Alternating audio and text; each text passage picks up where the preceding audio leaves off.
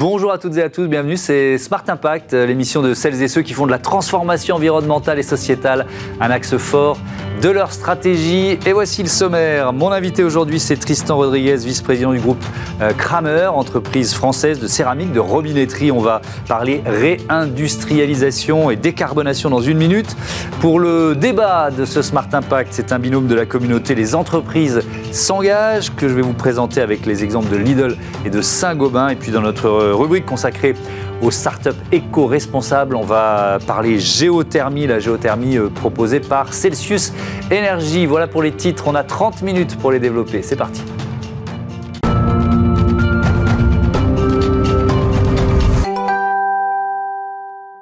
L'invité de Smart Impact, c'est euh, Tristan Rodriguez. Bonjour. Bonjour. Bienvenue. Vous êtes le vice-président du groupe Kramer, qui faisait euh, partie des 124 euh, entreprises choisies pour participer à la grande exposition du Made in France qui était organisée à l'Elysée. C'était au mois de juillet dernier. Bravo. Merci. C'était quoi Une forme de consécration? Vous l'avez ressenti comme ça? Tout à fait. De valorisation aussi de, savoir-faire de la part de, de savoir-faire de nos équipes, hein, puisque, mmh. comment dirais-je, on a, on a un savoir-faire qui est assez large sur la robinetterie et la céramique. Mmh. Et le fait d'avoir été sélectionné par la présidence de la République pour, pour ce bel événement, euh, c'était effectivement euh, une source, une source de, enfin, comment une forme de consécration euh, pour nous.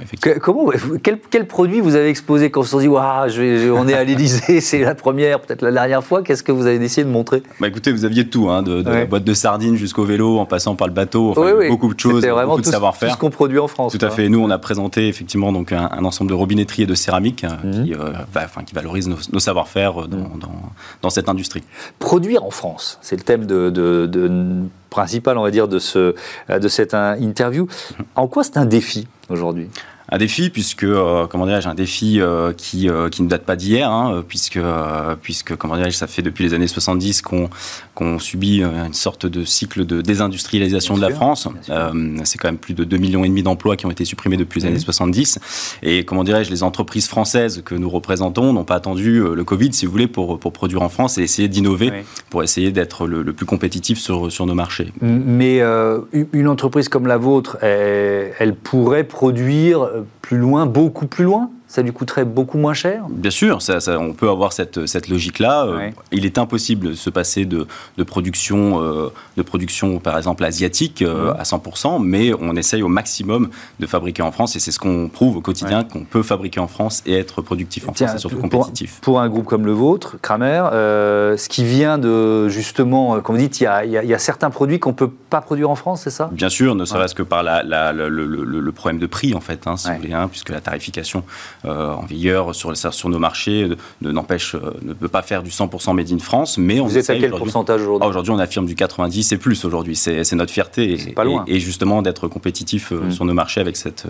avec ce taux-là, ouais, tout à fait. Réindustrialisation, c'est vraiment l'objectif affiché depuis, depuis plusieurs années et accéléré, on va dire, après à la fois la crise Covid et, et la, guerre en, en Ukraine, l'invasion de l'Ukraine par la Russie avec évidemment une importance du soutien de l'État, du soutien des, collectivités locales. Ça passe par quoi pour vous? Bien sûr. Des subventions, des, aides à l'investissement, des réglementations simplifiées? Qu'est-ce qui vous semble important? Euh, Je pense que ce qui est le plus important dans le sujet de la réindustrialisation pardon, de la France, c'est vraiment partir des territoires. Qu'est-ce que c'est? Mhm. C'est que nos entreprises en fait, françaises doivent tisser un, lien, un maillage industriel et euh, économique en fait, autour de leur savoir-faire. Je dis souvent que les sociétés doivent sortir un petit peu de leur mur et puis euh, mhm. aller tisser des liens politiques avec les organismes économiques du secteur, enfin de, de leur territoire et ensuite de créer des écosystèmes au niveau national qui permettent justement de connecter l'ensemble de ces, euh, de, ces, de ces écosystèmes et de ces entreprises pour essayer justement d'avoir un maillage le plus fin possible euh, euh, sur, sur la France. En fait. Alors, si on parle, donc vous dites le, le, plus important, c'est l'enjeu territorial. Donc, on va prendre votre exemple. Vous êtes basé où et quel lien vous avez tissé justement dans le territoire? Bien sûr. Alors nous, le groupe Kramer, on est sur une part grand est de, la France, mmh. puisqu'on est donc on a deux, enfin, deux marques hein, aujourd'hui qui sont Kramer et Horus, renforcés par trois sites de production, que un est un dans la Meuse, notre site historique, un deuxième à Aubernay qui représente notre marque Horus, qui est labellisée entreprise du patrimoine vivant, d'ailleurs qui a été euh, qui a été la, une des sociétés sélectionnées pour participer à, l'événement de l'Elysée, et la troisième qui est euh, l'usine historique, ex-usine historique de Jacob de Lafont, que nous avons sauvé justement de la fermeture il y a peu, depuis 2021. Mmh. Exactement. Donc on est présent vraiment sur, Donc, la partie céramique. Grand Est. Alors ça veut dire quoi concrètement? La région, les départements vous aident c'est, Vous voyez, quand vous dites on, on, doit tisser un écosystème, ça, ça passe par bah, quoi? Je vais vous donner un exemple concret. On a, je vous dis en préambule, enfin juste, juste avant qu'on a sauvé une société, une société qui était menacée de fermeture, qui est l'ex-usine, le site historique de Jacob de Lafont dans le Jura. Et on a prouvé que, bien sûr, on était porteur d'un projet. Hein, donc cette usine, pour, pour, la petite histoire, fabrique de la céramique sanitaire, mmh. euh, un savoir-faire ancestral euh, qui date de 1899 tout de même. Donc euh, il y a plus de cinq générations sur site. Bon, voilà, voilà on a posé le contexte. Et qu'est-ce qu'on a réussi à faire? C'est qu'on était porteur d'un projet pour se faire, pour faire, pour, comment pour, pour sauver cette entreprise et mmh. puis la permettre, lui permettre d'évoluer encore dans, dans, dans, le marché. on, a, on a pu, comment dirais-je, à la fois renforcer nos liens avec la région, puisque la région nous a aidés. Mmh. on a prouvé qu'on a, pu, on a pu mettre autour de la table la région, les pouvoirs donc publics, politiques, mmh. les syndicats, la CFE-CGC, en la personne de François Oméril, euh, que, je salue, euh, jusqu'au plus haut sommet de l'État, puisqu'on a, on a informé, enfin, les salariés avaient informé de la fermeture, euh, à l'époque, le Premier ministre de l'époque était Jean Castex, et jusqu'au président de la République. Donc, pour montrer qu'il est possible, en partant des territoires, de mettre tout le monde autour de la table pour mmh. pouvoir justement formaliser des projets industriels. Qu'est-ce qui vous manque encore pour lutter à armes égales contre des concurrents étrangers je pense que c'est de prendre conscience aussi au niveau environnemental. Alors la RSE est un superbe mmh. sujet. Hein. on parle de, de FDES aussi, euh, mmh. qui permettent aussi de, de comment d'avoir un passeport, euh, un passeport euh, écologique de, de, nos produits mmh. et de les mettre, on va dire, face à la concurrence étrangère, où effectivement il y a pas, il y a, il y a de la concurrence. Il y a moins d'exigences en la matière. Il y a beaucoup moins d'exigences et pour avoir visité des usines pas très loin de l'Europe, je peux vous assurer qu'il y a des certains salariés qui travaillent en tong, qui ont des conditions de travail très très compliquées des salaires euh, très bas. Et en fait, bah, l'idée, c'est de, pouvoir prendre conscience de ça, d'avoir beaucoup de transparence sur les produits mm. et de permettre justement au, client final de faire son propre choix. Est-ce qu'on peut lier les deux? Je disais réindustrialisation décarbonation. La, réindustrialisation, c'est un levier de, de, RSE aussi? Bien sûr. Alors, c'est sûr que si on se base, si on se dit, on veut la même industrie que dans les années 70, c'est perdu d'avance. bah oui, si on construit de nouvelles usines, c'est pas pour les faire pareil. c'est très compliqué, mais au contraire, je pense que les, les, sociétés françaises, et on a la chance de représenter, euh, d'en représenter euh, sur le marché sanitaire et mm. sur le, marché de la céramique, de, céramique et robinetterie, mm. euh, on est capable de prouver qu'il est également possible de proposer des produits à faible émission de carbone et avec des solutions toujours plus innovantes en mm. termes de fabrication pour pouvoir justement euh, on peut donner des exemples. Euh, comment vous avez fait améliorer le bilan carbone de, de, vos entreprises, de votre groupe bah Écoutez, ça passe déjà par le processus de fabrication, dans l'éco-responsabilité même du, produit, l'éco-conception de nos produits. Il mhm. euh, faut savoir que, par exemple, je donne euh, l'exemple de la, de, la de céramique, donc, où nous fabriquons notre céramique. Il faut savoir que tous les produits sont, par exemple, quand nous faisons nos, moules en plâtre, les moules en plâtre sont récupérés après utilisation au bout de X utilisations. On est capable de récupérer également les rebuts, remettre de, comment dire, cette, ce rebut justement dans la, matière première qui nous permet de construire, de, reproposer des produits neufs à nos, à nos, à nos clients. Donc, vous avez bah, mis de, la, circularité dans l'économie circulaire, c'est ça. Et jusqu'à, même sur de la robinetterie, euh, comment dirais-je, on, accompagne tout le processus, enfin toute la, tout, le, tout le processus de fabrication et la vie du produit euh, jusqu'à jusqu'à remettre en état des produits qui ont 10 ans euh, d'existence et qui sont sur le marché, qu'on arrive à remettre en état avec les pièces détachées, du traitement de surface, etc. etc. On lit souvent des engagements zéro plastique aussi. Alors, oui, tout à fait. Je ne sais pas si vous êtes aussi dans cet engagement-là, mais qu'est-ce que ça veut dire pour, euh, pour une entreprise comme la vôtre? Bah, Le zéro plastique, c'est une composante, si vous voulez, de, une toute petite composante de, de, notre action RSE, mais effectivement, on essaye de réduire au maximum notre émission carbone, hein, puisqu'on a fait... C'est quoi, sur les emballages, par exemple? Les emballages, les emballages de, pièces détachées, euh, effectivement, ou, et effectivement, même le packaging aujourd'hui euh, a, son rôle à jouer en termes d'éco-responsabilité. Ouais, quand, quand, on parle d'éco-conception des, des produits, ça veut dire quoi? Ça veut dire que tous les nouveaux produits que vous sortez, ils, passent forcément par ce crible-là, par ce tamis-là? Bien sûr, et puis vous avez aussi l'aspect normatif hein, qui est extrêmement important. Euh, je vous parlais tout à l'heure des FDES, qui est euh, comment le, le, passeport environnemental du produit que nous mettons à disposition. Et euh, c'est une transparence. Hein. si vous voulez, tout, toute cette démarche doit être doit reposer sur la transparence et mm. sur comment dirais-je bah, le, parcours et le cycle de vie justement du, produit mm. dans sa globalité. Vous, travaillez aussi sur la logistique, la chaîne d'approvisionnement? Bien sûr, tout à fait, ouais, tout à Alors comment vous avez amélioré le bilan carbone de cette, de cette eh ben déjà, déjà sur la partie céramique, on est totalement autonome, c'est-à-dire qu'on reçoit notre notre notre kaolin, notre feldspath et, mm. et, nos matières premières et tout est réalisé sur site. Donc on, on recherche l'autonomie totale sur nos sites de production, ça c'est un premier point. Bien sûr, les cycles, nos sous-traitants sont forcément au minimum, euh, minimum européenne, hein, c'est-à-dire qu'on essaie bien sûr d'être en France, mais on a aussi l'industrie qu'on mérite et on est obligé parfois euh, d'aller en Italie, en Espagne, au Portugal pour pouvoir euh, continuer à, proposer des produits, certains produits spécifiques. Mmh. donc voilà, aujourd'hui, le groupe affiche un bilan carbone de moins de 10 000, 10 000, 10 000 tonnes de CO2 par, par enfin, au, niveau global, en fait, c'est moins de 10 000, 10 000 tonnes de CO2 émises par. et, et, ça veut dire que ça, vous l'avez euh, nettement amélioré depuis, alors je ne sais pas si vous aviez une année de référence, mais euh, euh, cet empilement là de, d'actions de, décarbonation, euh, vous étiez à quoi 15 000 par an, 20 000 par bah, an? Écoutez, il y a, en 2021, on était, on a, enfin depuis 2021, on a baissé notre notre émission de CO2 de 2000 tonnes de CO2 par an. Donc c'est déjà, c'est en, moyenne de 2000 tonnes de CO2 par an. On essaye bien sûr d'arriver à la neutralité carbone avec mm. un maximum d'énergie et nos salariés, nos employés qui ont un, savoir-faire extraordinaire et qui sont des techniciens hors pair justement pour pour étudier ces questions. Merci beaucoup Tristan Rodriguez. À, euh, à bientôt sur euh, sur Bismart. On passe à notre euh, débat. Les entreprises s'engagent. Retrouvez le débat de Smart Impact avec Veolia.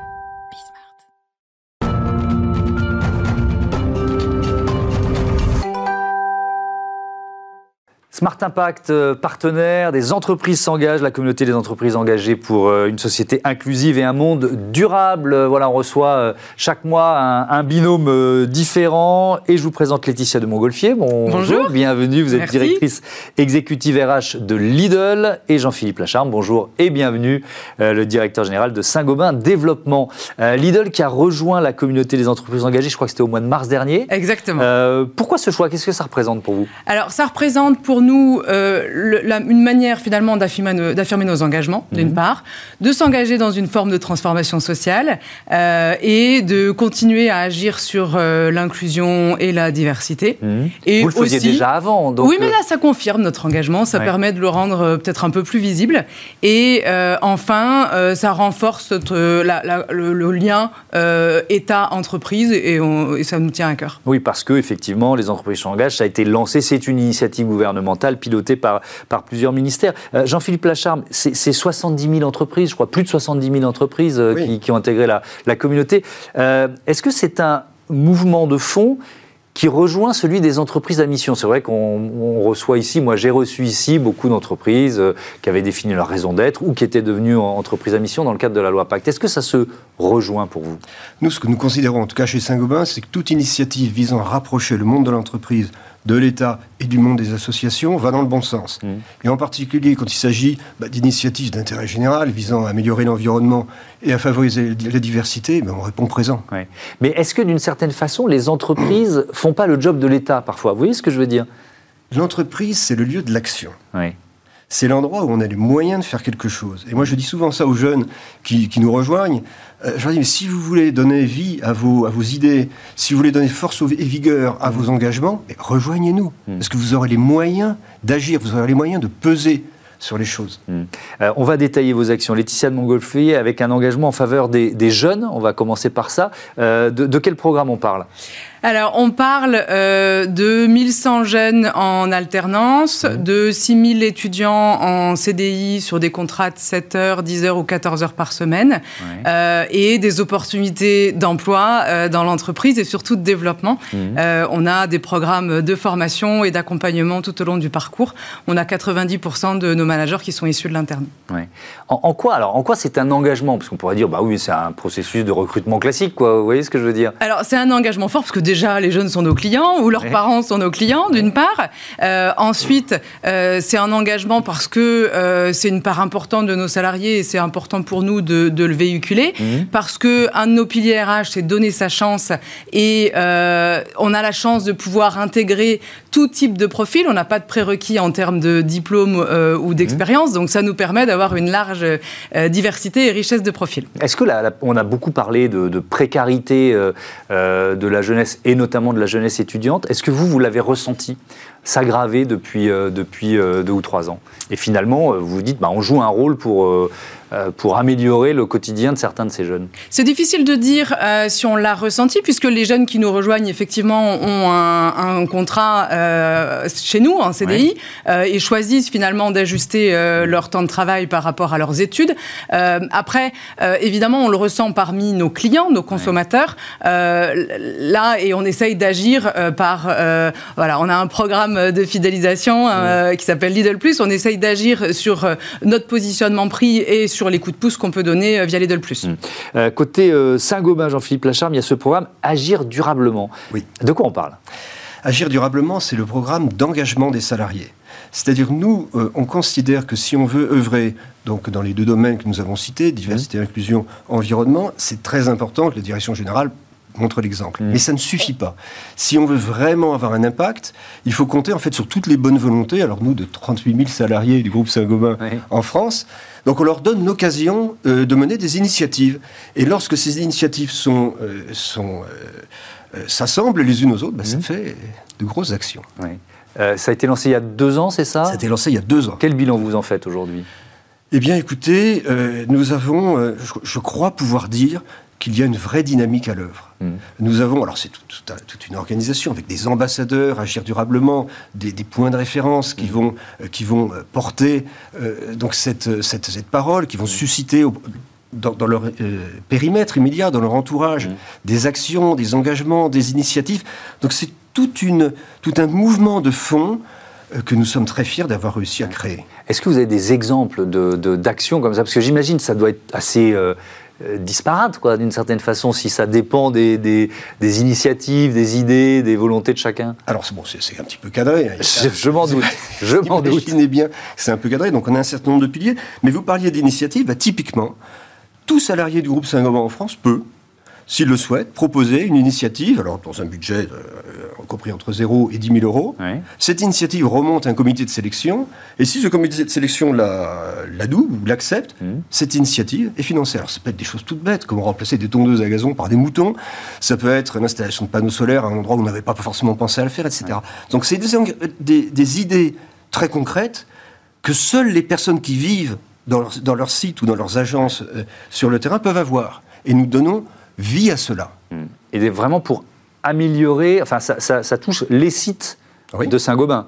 Ce ne sont pas des initiatives vers l'extérieur. Vous voyez ce que je veux dire? On n'est pas dans, dans, dans Où est-ce qu'il y a des liens aussi avec un monde associatif, avec... Euh, est-ce que ça peut être aussi ce cas Nous avons un volet solidarité, hein, où effectivement nous, nous, avons un de nos piliers qui est engagé pour la rénovation énergétique et la solidarité, mmh. où nous sommes en, relation avec des associations qui, qui, luttent contre les situations précaires des personnes qui sont mal logées. Et donc nous développons par exemple un programme de mécénat de compétences diffus. C'est-à-dire tout salarié de Saint-Gobain peut, s'il il ou elle le souhaite, bénéficier de deux jours de mécénat de compétences payé par l'employeur mmh. pour euh, eh bien, agir auprès d'une association de son choix. Alors il y a d'autres engagements euh, au, sein de Lidl, les, les de Montgolfier. Par exemple pour la parité avec un, programme de leadership au féminin. C'est ça. ça? C'est un programme qui s'appelle euh, Leader que nous avons lancé en 2021 mmh. et euh, qui nous permet euh, d'engager des actions autour du coaching, de l'accompagnement sur le développement des compétences euh, pour un public féminin. Mmh. et on a aussi lancé un podcast qui s'appelle Lidler, Lidl avec elle, qui nous permet de communiquer, de partager des témoignages de femmes inspirantes euh, et de faire parler euh, tout simplement nos futures euh, femmes leaders. alors justement, ça veut dire quoi? Ça veut dire plus de femmes à des postes de, direction On a aujourd'hui 63% de femmes dans notre effectif, 55% de nos managers sont des femmes, mais au niveau dirigeant, on a encore besoin d'augmenter l'effectif ou la part de femmes au sein des, des, fonctions dirigeantes. Ces questions de, de parité, d'inclusion, Jean-Philippe Lacharme, est-ce que ce n'est pas devenu un prérequis pour un, groupe de, pas seulement pour un groupe de la taille de, Saint-Gobain, c'est vrai aussi pour toute entreprise, mais particulièrement pour un groupe euh, aussi important que Saint-Gobain? Alors, en matière de diversité et d'inclusion, cette question de parité, bien sûr, c'est un, c'est un prérequis. Mm.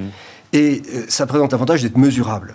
En revanche, il y a des tas d'autres domaines euh, touchant euh, notamment à, la diversité où il faut aussi faire des choses, même si c'est moins mesurable. Et, dans, notre programme Agir durablement, mm. bien, nous avons un certain nombre d'actions évidemment en faveur de la parité pour que l'égalité entre les femmes et les hommes soit réellement une réalité dans les mm. faits. Et on n'y est pas encore. Hein. Euh, mais également pour les générations, également pour les mm. personnes éloignées de l'emploi, également pour la communauté LGBT+. Nous travaillons euh, à des actions d'inclusion vis-à-vis de toutes ces euh, communautés de personnes. Mm. Quand vous dites c'est plus difficilement mesurable quand on parle de diversité, parce que par exemple en France il n'y a pas de statistiques ethniques, c'est interdit, donc c'est un peu plus compliqué de, de pratiquer cette diversité que dans d'autres pays? Comment vous mesurez les générations? Les gens qui disent on est senior à partir de 45, 50, 55, on n'est déjà pas d'accord sur les, sur les définitions. vous, pouvez repousser encore un peu. Comment vous définissez quelqu'un appartenant à une population éloignée de l'emploi? C'est pas très facile à mesurer. Mais en revanche, ce qu'on sait, c'est qu'il faut faire quelque chose. Donc nous, on s'oriente sur l'action en disant faisons des choses, hmm. déployons des initiatives, euh, mettons-nous en cheville, en relation avec le monde associatif qui est merveilleux de ce point de vue-là, hein, aidons-les à la mesure de nos moyens. Agissons d'abord mesurons ensuite. Ok, d'accord. Euh, puisqu'on parle d'inclusion, il y a des actions aussi en faveur des personnes en situation de, handicap chez Lidl? Oui. Qu'est-ce que vous avez mis en place? Alors, on, communique autour du handicap. Euh, nous avons 46 000 salariés, 1600 supermarchés, 25 plateformes logistiques. Mhm. C'est important pour nous de faire passer le message en indiquant que nous recrutons et euh, nous sommes favorables à la reconnaissance des personnes en situation de handicap. On a un accord handicap qu'on est en train de renégocier et qui nous a permis sur le précédent en trois ans, de multiplier par deux le nombre de personnes reconnues avec euh, une, RQTH, reconnaissance en qualité de travailleur handicapé. Et on communique et on continue, euh, c'est perpétuel. On a participé à l'opération euh, DUOD dans le cadre de la Semaine européenne mmh. pour l'emploi des personnes handicapées. Et nous avons eu 696 euh, duos sur cette journée, donc qui fait de nous la plus grosse entreprise privée, enfin l'entreprise privée avec le nombre de duos le plus important. C'est quoi? C'est un, changement de, de, regard, puisqu'on parle de RH, là aussi, de, de grille d'analyse quand on est dans une phase de recrutement alors, c'est pas uniquement sur la phase du recrutement, c'est finalement toute personne euh, avec euh, un handicap. Euh, l'objectif, c'est qu'elle se sente à l'aise pour aller le déclarer. donc, c'est, ça passe du recrutement à l'intégration, au management au quotidien, à la sensibilisation de l'équipe. Hmm. Donc, c'est vraiment tout, tout, le, tout le parcours au sein de l'entreprise qu'on doit accompagner pour rendre possible ou rendre à l'aise chacun avec son hmm. handicap le temps a filé très vite, il nous reste moins d'une minute trente. Un, mot du, programme Mobilité verte, qu'est-ce que vous proposez chez, chez Saint-Gobain oh, bah, Écoutez, on propose toute une série de, choses. On propose bah, des vélos de location pour se rendre au travail en vélo, ça c'est mmh. vertueux. On propose euh, donc un partenariat avec une entreprise de covoiturage qui permet de, faire la même chose, mais en covoiturage. Et puis bien sûr, on applique les, directives de la Convention citoyenne pour le, pour le climat en interdisant les déplacements en avion euh, lorsqu'ils peuvent être effectués par des équivalents en train. Euh, pour, pour, des, pour, des, euh, pour des trajets euh, inférieurs à 4, à 4 heures, bien sûr. Et puis, bien sûr, nous mettons en place une politique de mobilité verte, etc. Enfin, nous sommes très engagés sur ce, sur ce point. Merci beaucoup. Merci à tous les deux et, à bientôt sur Bismarck pour découvrir aussi un nouveau binôme de la communauté. Les entreprises s'engagent. C'est l'heure de notre rubrique Startup. On, on va parler de géothermie tout de suite.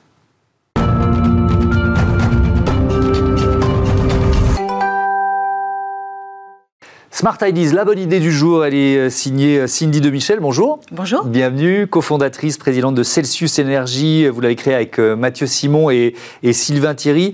avec un point commun important, c'était quoi? On était tous les trois donc euh, employés ingénieurs euh, au sein de Schlumberger, qui s'appelle mhm. maintenant SLB. Et puis on voyait cette urgence climatique, un énorme problème, et euh, toutes les, solutions technologiques qui étaient développées par ce grand groupe, et on a mhm. voulu les mettre en commun pour avoir un impact sur, euh, sur, le, sur, le, sur l'énergie et sur le bas carbone. Alors, Celsius Énergie, on parle de quoi? De géothermie, c'est ça? On parle de géothermie à l'échelle d'un bâtiment. Donc, vraiment, un bâtiment, il est posé sur du sol, hein, mmh. un peu partout, normalement, tout va bien. Et dans ce sol, on a des calories. Et l'idée, c'est d'aller connecter ce bâtiment à sa batterie, sa propre batterie, d'aller mmh. chercher euh, la chaleur pour le chauffer bas carbone et le refroidir durablement. Mmh. Et quand on, quand on connecte ce bâtiment, on remplace le gaz par exemple par cette géoénergie ou géothermie, on va diviser par 4 l'énergie consommée et par 10 le carbone émis. Effectivement, il y a des ratios qui sont, euh, qui sont assez euh, impressionnants. Euh, géothermie, géoénergie, c'est deux choses différentes Alors la géothermie, elle peut prendre tout un tas de formes. Elle mmh. peut être électrogène. On peut aller, quand on a un volcan, on va faire tourner des turbines, faire de l'électricité. Donc c'est dans certains endroits dans le monde. Paris est la capitale mondiale pour la géothermie profonde. On va à 1800 mètres et on chauffe des quartiers, des villes entières. En allant quoi Récupérer de l'eau chaude en fait? De l'eau chaude, voilà. On va récupérer de l'eau chaude et la rejeter. Mmh. Là, on récupère 70 degrés, donc on fait circuler ça dans des réseaux de chaleur. Et cette géoénergie ou géothermie de surface, mmh. elle regarde simplement les 200 mètres sous le bâtiment. Et cette, cette fois-ci, on va coupler la petite chaleur, donc c'est 200 mètres, avec une pompe à chaleur et on va pouvoir faire du chaud en hiver et du froid en été. Et donc là, c'est pas de l'eau, c'est de la chaleur qu'on va récupérer, c'est ça. Ça veut dire que quelle que soit l'implantation d'un bâtiment, il y a forcément une solution? Alors, pas partout, seulement sur 97% du territoire en France, oh bah ce qui est pas mal. Ça, devrait euh, aller. et sur le, territoire de l'île de France, par exemple, on mmh. estime que dans la métropole du Grand Paris, 68% mmh. de la chaleur et du froid pourraient provenir de cette géothermie de surface. Quand vous créez euh, Celsius euh, Énergie, ça reste au sein du groupe, c'est une filiale, c'est ça Maintenant, c'est une filiale, oui, tout à fait, de, SLB. Il y a quoi? Il y a une part d'innovation technologique? Comment vous l'avez créé, en fait Au tout début, il y a une mission climatique, essayer vraiment d'avoir un impact. Et ensuite, il y a en effet de connecter cette technologie avec cet impact euh, voulu. Et donc, il y a des innovations. Et notamment, quand on regarde les bâtiments, 90 95% des bâtiments de 2030 ou de 2050 existent déjà aujourd'hui. Et donc, il va falloir adresser la rénovation. Hmm. Et une de nos innovations, c'est de pouvoir adresser cette rénovation avec une toute petite empreinte au sol. On va pouvoir faire des puits qui vont être déviés. Donc, on va aller chercher sous le bâtiment, mais à côté du bâtiment, faire des forages en étoile jusqu'à 200 mètres et aller chercher dans cette batterie avec euh, deux places de parking suffisantes par rapport au terrain de foot dont on a besoin aujourd'hui. Ça veut dire que vos clients potentiels, euh, qui sont-ils? Alors aujourd'hui, on a fait euh, des hôpitaux, des cliniques, mhm. des bureaux, on a fait le siège social d'Optique 2000. Euh, on est en train de faire aujourd'hui le plus grand projet de géoénergie en France, donc 400 000 m2 dans le neuf. Et c'est surtout des gens qu'on va accompagner sur leur, leur, leur patrimoine, donc d'essayer de déployer ces solutions à l'échelle euh, pour avoir un maximum d'impact. Ça peut être de la logistique, ça peut être des bureaux. Hmm. Je pose vraiment des questions de béotien. Euh, quand on, a un système, on va dire, à l'ancienne, euh, au, gaz par exemple, il ne faut pas tout changer on garde les mêmes canalisations. Enfin voilà, je préfère poser ces questions-là parce que je suis sûr qu'il y a une partie des Non, c'est quasiment plug and play, c'est-à-dire qu'on a sa chaudière dans son local technique, dans la cave, mmh. et en gros, et tous nos radiateurs, on touche pas aux radiateurs, on touche pas à tout ça. Mmh. Et en fait, on va enlever la chaudière au gaz, mettre une pompe à chaleur et la connecter à ces puits qui vont mmh. aller chercher dans le sous-sol cette énergie. Vous nous avez euh, donné le bilan, on va dire, en termes d'impact carbone, etc. En termes d'économie de, sonnante et trébuchante, ça joue aussi? Absolument. Donc euh, aujourd'hui, on l'a vu avec l'explosion euh, des prix de l'énergie, il y a des gens qui ne pouvaient plus se chauffer, hein, et, des, notamment euh, et, puis aussi les collectivités. C'était le deuxième poste de le deuxième poste de dépense. Mm. Et, donc on a vu des piscines qui fermaient, des, enfin voilà, beaucoup un, un, grand impact.